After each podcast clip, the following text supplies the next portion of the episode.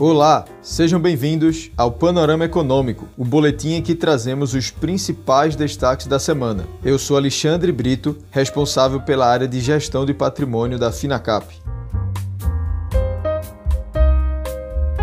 O Ibovespa teve mais uma semana sem grandes oscilações e fechou com ganhos modestos, acima dos 116 mil pontos. Em contrapartida, o cenário político segue extremamente agitado. Destacamos os desdobramentos do orçamento aprovado pelo Senado, as trocas ministeriais e o resultado do CAGED. A instituição fiscal independente emitiu nota técnica apresentando que o orçamento aprovado pelo Senado, além de retirar 26 bilhões de reais em despesas obrigatórias para realocá-las em emendas parlamentares, deve estourar o teto de gastos para o ano em mais de 30 bilhões de reais. A repercussão negativa em torno do orçamento fez com que o senador Márcio Bitar comunicasse ao presidente Jair Bolsonaro que, tão logo a peça orçamentária seja sancionada, cancelará 10 bilhões de reais dos 29 bilhões que constavam como emendas do relator, para que o montante possa ser utilizado na recomposição de despesas obrigatórias, como a previdência social. Em relação às trocas ministeriais, as mudanças no governo começaram no fim da manhã da segunda-feira, dia 29, quando o ministro Ernesto Araújo pediu demissão da pasta de Relações Exteriores. Ele vinha sofrendo pressão de congressistas para deixar o cargo por causa de problemas na negociação com países para a compra de vacinas no combate à Covid-19.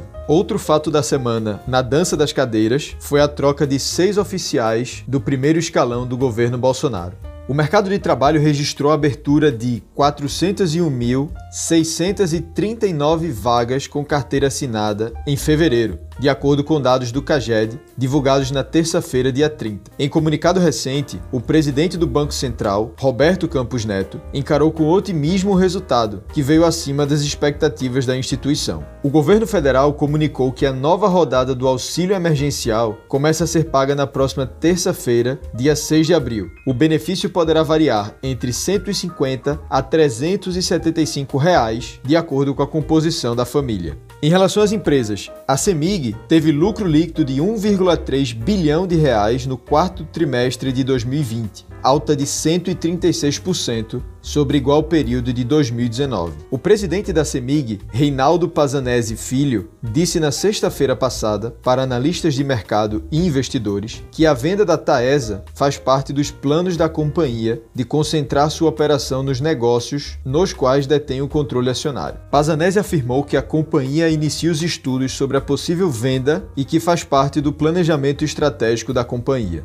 A Oi registrou lucro líquido de 1,8 bilhão de reais nos últimos três meses de 2020. No ano, o prejuízo líquido da operadora somou 10,5 bilhões de reais. Porém, a receita líquida total da companhia cresceu 1,5% no quarto trimestre ante os três meses imediatamente anteriores, totalizando 4,8 bilhões de reais. A AES Brasil, antiga AES-Tietê, entrou em nova fase ao concluir na semana a migração para o novo mercado da B3 e uma reestruturação societária que lhe permitirá triplicar a capacidade de investimento em novos projetos. A elétrica começou a negociar ações ordinárias de uma nova holding, a AES Brasil, sobre o código ASB3, no nível mais alto de governança da Bolsa de Valores brasileira. Este foi o boletim Panorama Econômico. Até a próxima semana.